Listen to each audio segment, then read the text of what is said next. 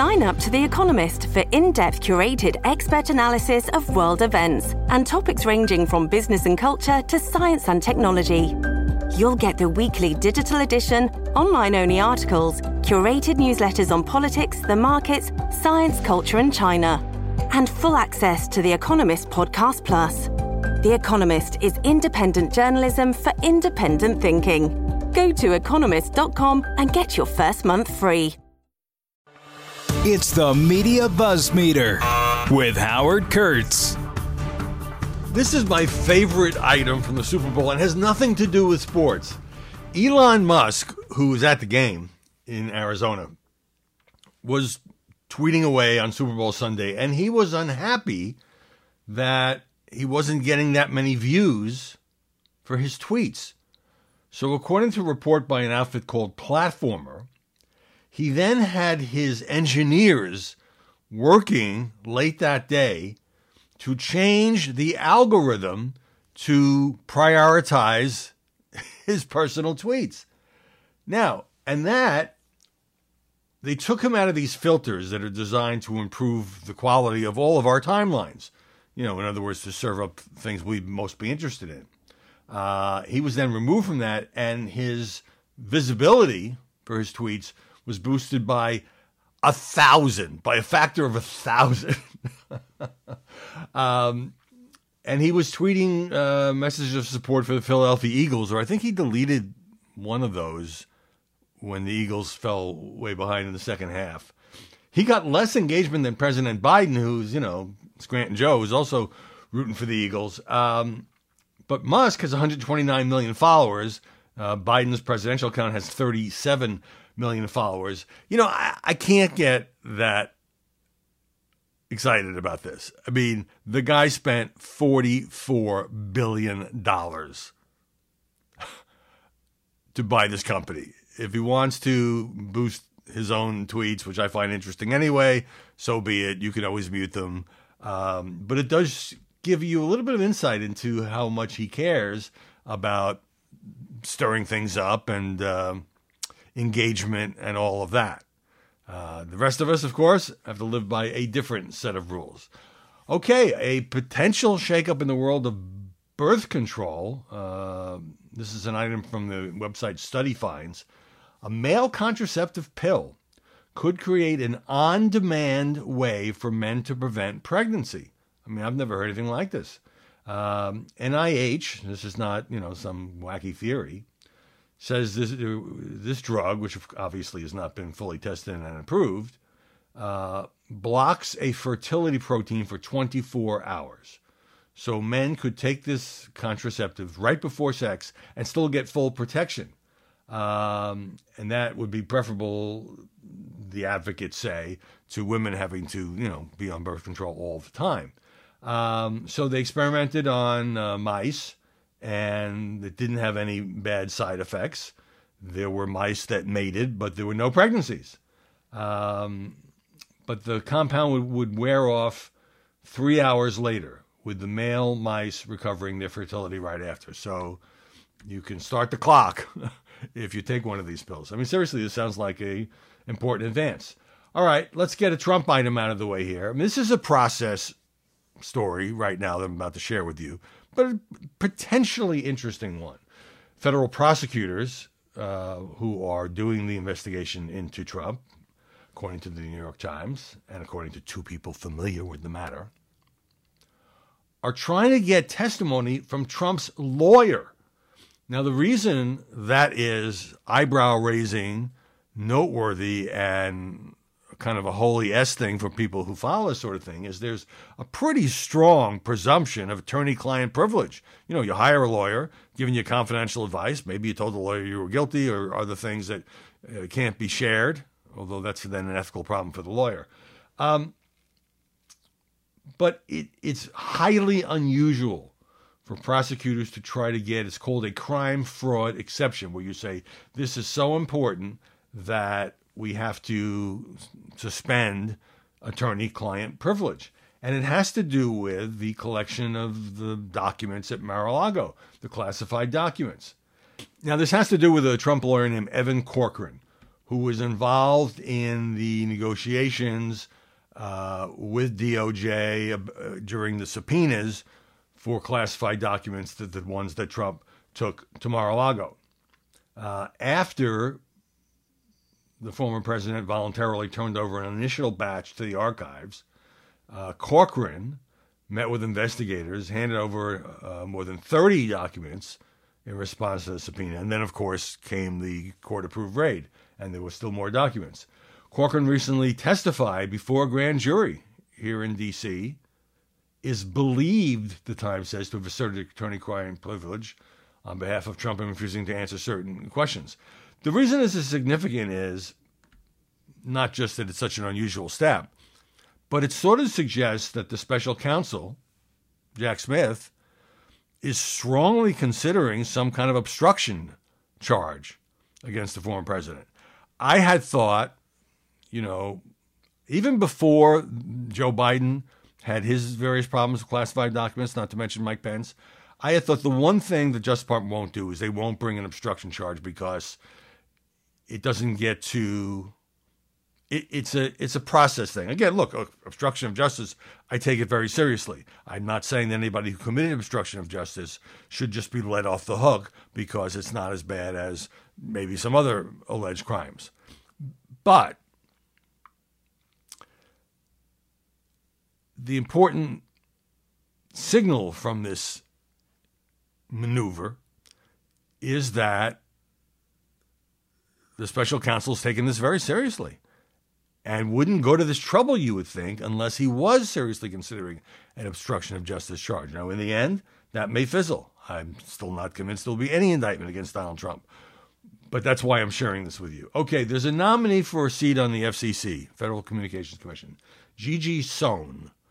And she had already drawn flack from Republicans because even after she was nominated, she made a bunch of contributions to Democratic senators, who, by the way, would be voting on her nomination. It's not unusual for somebody who's had past contributions, but that seems a little unseemly. Well, they got into it at a hearing yesterday, Ted Cruz and the nominee Gigi Sohn, over Fox News, because um, apparently she had tweeted at some point or said at one point that Fox News has played a role in destroying democracy.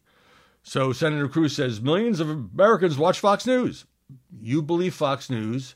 This is you tweeting that Fox News plays a role in destroying democracy. You understand why millions of people don't think you're fair and impartial to regulate communications? And Sohn's response was Fox News is not regulated by the FCC. It is true, cable networks are not directly regulated by the FCC. And then Cruz says, Well, let me ask you a question. Is Emma, oh, she had said that part of her criticism was that Fox News, in her opinion, was very, very close to the Trump administration. So Cruz says, Is MSNBC very, very close to the Biden administration? And Sohn says, I haven't the slightest idea. I don't watch it. You don't watch MSNBC? I do not. I don't watch CNN either. I listen to NPR. I don't know if you're going to have somebody who's going to be on the FCC. Wouldn't they have some passing familiarity with television? Um, and also in the past, according to Cruz, Sohn has asked the FCC to re- to revoke Sinclair's broadcast license. Sinclair, large collection of TV stations that, uh, whose national commentary uh, is definitely on the conservative side. So Fair and balanced? I don't know. You know, I just I hesitated to talk about this yesterday just because it's so depressing. But the shootings at Michigan State, three people dead, five people injured, the gunman who nobody can quite figure out, 41 year old gunman who didn't go to the school, nobody can quite figure out what the motive was, then kills himself.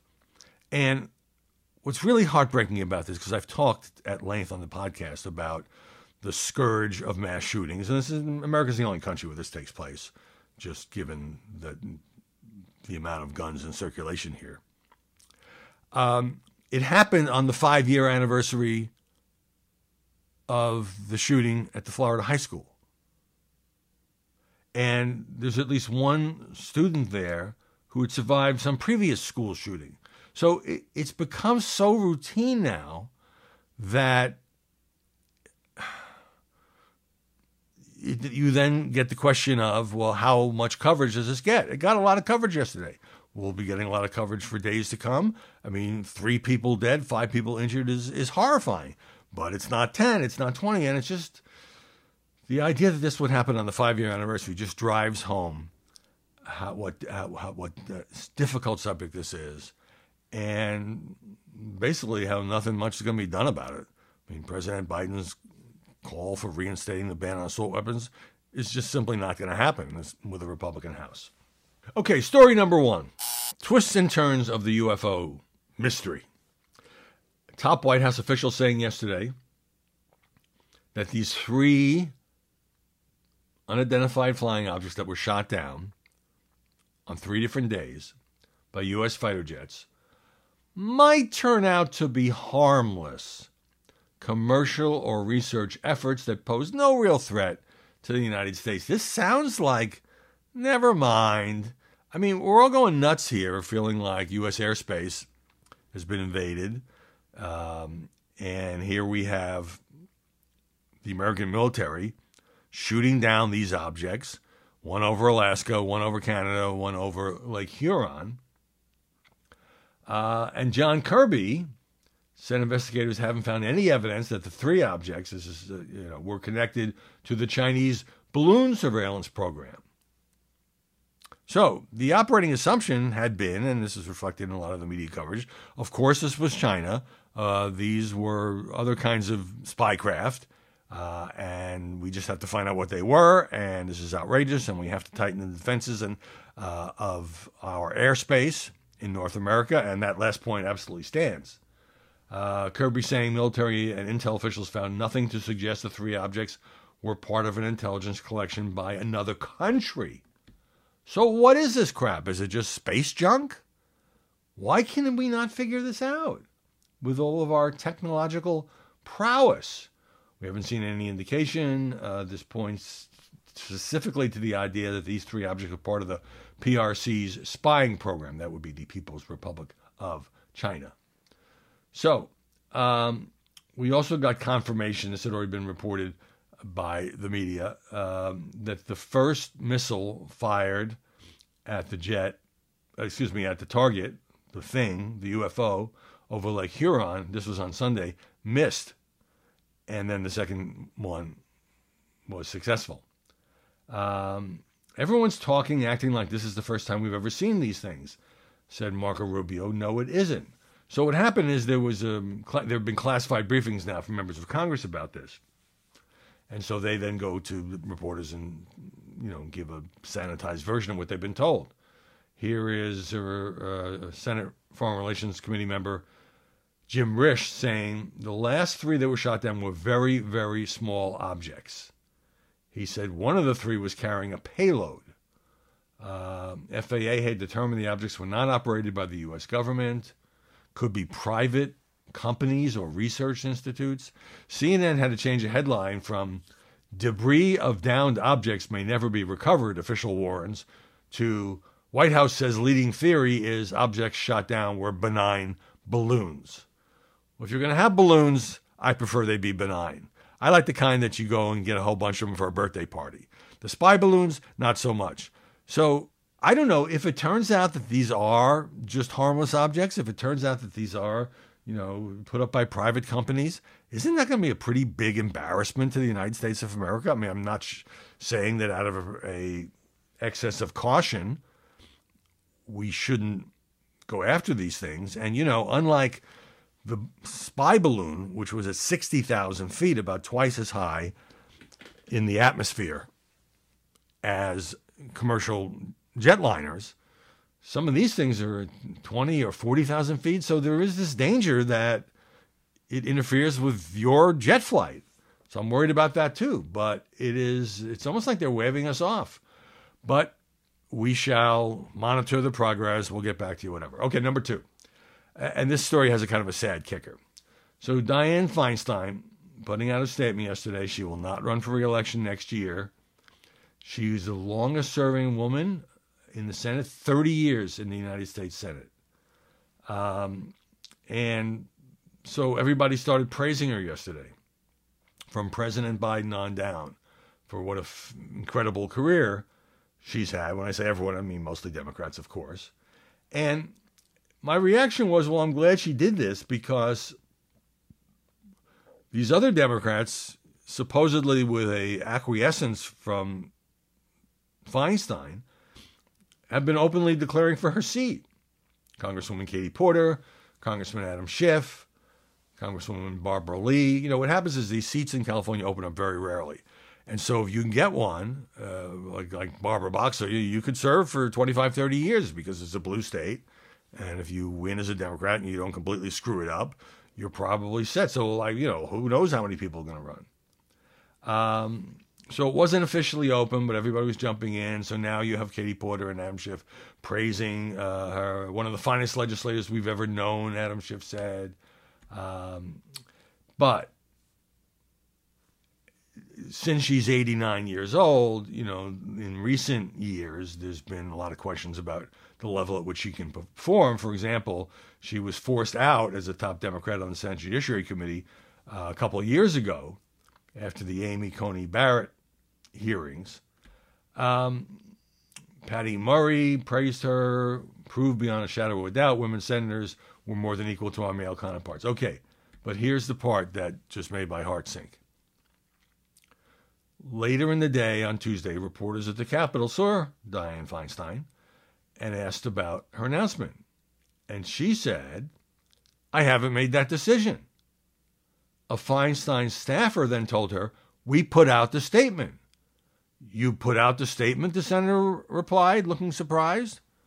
So either she's so confused that she didn't know the staff was doing this in her name, or the staff was doing this in her name to get this over with because they couldn't get her to authorize it, or it was just some kind of miscommunication. But man, I, I expected, you know, the stories today I'm seeing aren't even mentioning this. They're just barreling ahead. Okay, she's retiring next year, and here are all the people who want her job.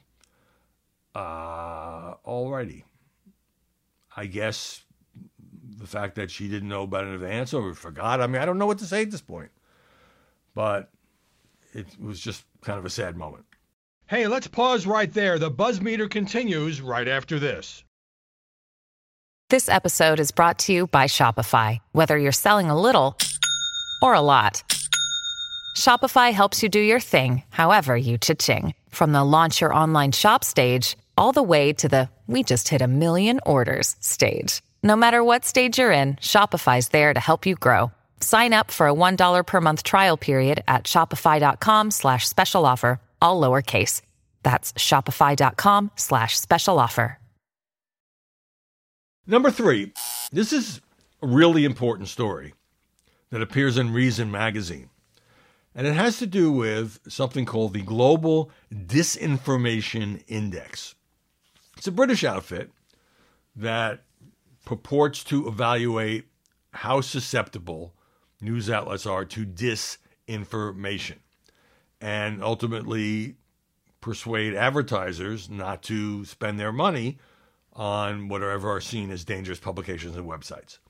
So, Reason has uh, more than a, uh, a theoretical interest in this because one such publication named by the Global Disinformation Index is Reason Magazine, saying that uh, advertisers and the ad tech industry have to assess the reputational and brand risk when advertising with anybody who's on their S list, right? This is uh, it's almost like a blacklist.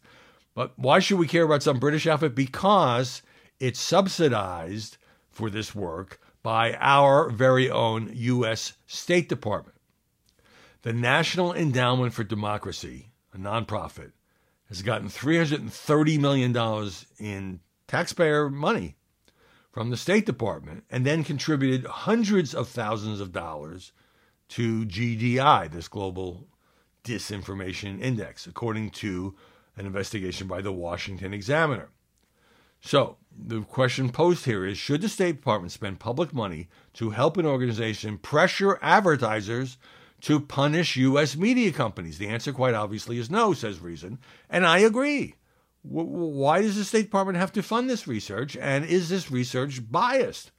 Uh, and when you get to the list here, and I'll get to that in a second, Washington Examiner was also on the list of, you know, risky media companies' susceptibility to these lies and so forth. Um, so, Reason is even more dangerous than the Washington Examiner. And then there is on the list the New York Post, Real Clear Politics, the Daily Wire, the Blaze, OAN, the Federalist, Newsmax, the American Spectator, and the American Conservative. Now, is it a sheer coincidence that all of these are on the right? How objective could this outfit be if it's just going through the list? New York Post, Ben Shapiro's Daily Wire, OAN, Federalist. I mean, come on. This is would be laughable if it wasn't so serious. So, what about reason? So, what was the explanation? No information regarding authorship attribution, pre publication fact checking, or post publication correction processes. Okay. Um, GDI did not respond to a request for comment, but what Reason says in its defense is first of all, uh, the authorship of Reason articles is clearly communicated to readers. Reason writers link to their sources and promptly make and note corrections whenever appropriate. It's true that Reason does not specifically police disinformation in the comments section uh, because that clashes with its philosophy of free minds and free markets. So if you want to ding them for allowing all kinds of garbage in the comments section, fine. It takes a lot of manpower that small publications don't have, and that even big publications have given up on, on that. But if you're talking about the journalism that appears in Reason, it seems to me they've knocked down every argument made by this, you know, somewhat shadowy group. A better uh, evaluation, according to Reason, is NewsGuard. Now, I know some of the people involved in NewsGuard, and it really does strive to be objective. NewsGuard, when it comes to sort of uh, you know credibility, and it's uh, co-founded by a former publisher of the Wall Street Journal, gives Reason a score of 100 out of 100. It gives the Washington Examiner a score of 92.5 out of 100. So there. It, this is just a coincidence. I'm mentioning it, but it also highly rated Media Buzz as a source of fair, accurate, and objective information. Now, what about the lowest risk online news outlets, according to the British Global Disinformation Index? Oh, well, uh, let's see here NPR, AP, New York Times, ProPublica, Insider, USA Today, Washington Post, BuzzFeed, Wall Street Journal, and HuffPost. And Reason says, look, a lot of admirable journalism is produced by these outfits, but they're not immune to disinformation. HuffPost, as an example, repeatedly suggested that the New York Post's infamous Hunter Biden laptop story was Russian misdirection. NewsGuard gives HuffPost a score of 87.5 out of 100. So I just wanted to share that with you because it just seems like another. You know, it's important to call out media bias, but when the people doing the calling out are themselves so biased that they see one side of the ideological spectrum as being good and fair and admirable and wonderful, and they see the other side of the ideological spectrum being suspect and um, subject to uh, propaganda and lies and so forth, you got to question whether or not this is not about disinformation. It's about conservative versus liberal. It's about blackening the reputation. And more than that, trying to get advertisers not to put their money into. So basically, trying to push an ad boycott and drive out of business media outlets that have a different point of view than this group. That's what's going on here. All right, number four. I meant to get to this yesterday. There's a lot of times I just can't squeeze things in unless you want to spend half the day with me and hang around while I make lunch and that sort of thing. But it's troubling, and I want to adopt a serious tone for this. Uh, this happens to be a New York Times write up, but a lot of people reporting on this report by the CDC. Nearly three in five teenage girls felt persistent sadness in 2021 double the rate of boys, and one in three girls seriously considered attempting suicide. Now, if that doesn't stop you in your tracks, I don't know what does. and given that I know a lot of teenagers, uh, it kind of matches my gut instinct. But here's the CDC survey. Uh, given to teenagers across the country, showed high levels of violence, depression, and suicidal thoughts among lesbian, gay, and bisexual youths. More than one in five of these students reported attempting suicide in the year before the survey. So this is seriously depressing, and depression is part of the study. The rates of sadness are the highest reported in a decade. Uh, official from the CDC, Kathleen Ethier, saying there's really no question what this data is telling us. Young people are telling us they are in crisis. Um, and then there's another expert, uh, doctor from New York City, quoted as saying there was a mental health crisis before the pandemic. It just didn't catch everyone's attention the way it does now. She says she's seeing more young patients test positive on screenings for depression. The pandemic led to more social isolation, a risk factor for depression. And this uh, particular doctor, Corey Green, also pointing out that depression symptoms sometimes manifest differently in boys and girls. Although girls with depression have persistent or often have persistent feelings of sadness and hopelessness, boys with depression often exhibit irritability or aggression. Um, also says that on some scores, some respects, uh, these teens, according to the survey, reporting lower rates of illicit drug use and bullying at school. Teenagers are having less sex with fewer sexual partners. But, and this these numbers are just gut wrenching. About 57% of girls and 69% of gay, lesbian, or bisexual teenagers reported feeling sadness every day for at least two weeks during the previous year. And 14% of girls said they've been forced to have sex at some point in their lives, as did 20% of gay, lesbian, and bisexual adolescents. Uh, so that is uh, kind of eye opening as well. Um, also, when you break it down by race, black and Hispanic students were more likely to report skipping school because of concerns about violence. White students were more likely to report experiencing sexual violence. Uh, more girls than boys reported being cyberbullied. One in five said they'd be the target of uh, online bullying almost double the 11% of boys. And just to close out what clearly is some hard truths that we have to not just digest, but figure out ways to do something about. In 1982, there were 250 emergency room visits by suicidal adolescents.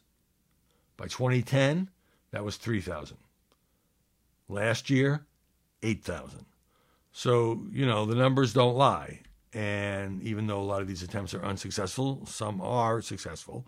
And, you know, think about the mental health problems that young teenagers, especially girls, have to have to be thinking about suicide or attempting suicide. Uh, if this isn't a wake up call, I don't know what is. Hey, let's pause right there. The buzz meter continues right after this. Families have a lot going on. Let OLLY help manage the mental load with new cognitive help supplements for everyone four and up, like delicious OLLY Focus Pops or OLLY Mellow Pops for kids. And for parents, try three new Brainy Chews to help you focus, chill out, or get energized. Find these cognitive health buddies for the whole fam at olly.com. That's O L L Y.com. These statements have not been evaluated by the Food and Drug Administration. This product is not intended to diagnose, treat, cure, or prevent any disease. Story number five. Let's talk about podcasts, one of my favorite subjects. Well, it turns out the podcast gold rush is over. Um, I've seen several pieces on this. I happened to um, click on one in the New York Times that says that Spotify, which is determined it was going to be an absolute major player in podcasts, spent more than $1 billion just in recent years acquiring these exclusive deals with Joe Rogan, Kim Kardashian. But last month, it reduced its podcast staff for the third time in five months, and the chief content officer resigned. Two other big players in the uh, podcast world, Vox Media and Pushkin Industries announced layoffs last month. Amazon, SiriusXM, NPR, Spotify all have curbed their podcast budgets over the last year, sometimes allowing expensive deals to expire. Uh, here's a quote from Eric Nuzum of Magnificent Noise. Well, there's a name for you. The dumb money era is over, he says. People had been throwing money at things just to see if they could get in and scale up audience quickly, but now everyone's being a little more conservative. Conservative. Um, so it's not that everyone's pulling out of podcasts. And in fact, overall downloads of podcasts continue to rise. So there is an audience out there, a growing audience for podcasts. But you start spending hundreds of millions of dollars on individual podcasters. The question is, do you get a return on your money? So here's some interesting numbers. Um, since 2014, and that's kind of considered a uh, a good starting point because that was the year that the unbelievably popular podcast Serial debuted. You know, with investigations of um, crime the percentage of Americans 12 and over who've listened to a podcast has jumped from 30% to 62% for a total of 177 million. So 6 in 10 Americans now listen to some form of podcast or podcasts. And that led to Spotify jumping in with all these exclusive deals, Amazon doing the same thing. Spotify paid $230 million for Gimlet Media, about $200 million for The Ringer, which is Bill Simmons' sports media company. I mean, a lot of people got rich during the gold rush, folks. Um, Sirius XM paid 325 million for the platform Stitcher. So, you know, more power to people who are able to make the big bucks uh, in the podcast biz. But you know, like any other business, everybody else then tries to jump in and there's a bidding war. And it's great for the people at the time. And then, you know, some of these outfits just spend way too much money. They're not getting much return. I mean, it seemed for a time that, I mean, I'm, I'm a fairly early entrant into the podcast wars. And then I, you know, suddenly everybody at Fox had a podcast. Not that I was the first one, but, uh, you know, we've obviously caught on to some extent. Uh, and then you'd read, you know, uh, Harry and Meghan have a podcast, and Hillary Clinton has a podcast, and it's just like anybody. It almost became like if you didn't have a podcast, there was something wrong with you. Why aren't you podcasting, dude? Uh, now, all this money being thrown at all these people, uh, I don't have to worry about because I don't get an extra cent for doing this podcast. I've just took it on voluntarily as part of my job at Fox, and the people at Fox do a good job of supporting it, and we've had pretty good levels of success. But it does make me wonder hmm, is there a way to monetize this a little further? Well, I'll give that some thought. And with that, I will thank you for your undivided attention or even your divided attention. Uh, maybe if I get some more subscriptions, I can get some of the ad money. I don't know. Amazon Music is one place to subscribe. You know I'm being facetious, and this is the part of the podcast where I say, see you tomorrow with more Buzzmeter. Listen ad free on Fox News Podcasts and via Apple Podcasts, and Prime members can listen to this show ad free on Amazon Music. Kudlow on Fox Business is now on the go for podcast fans. Get key interviews with the biggest business newsmakers of the day. The Kudlow podcast will be available on the go after the show every weekday at foxbusinesspodcasts.com or wherever you download your favorite podcasts.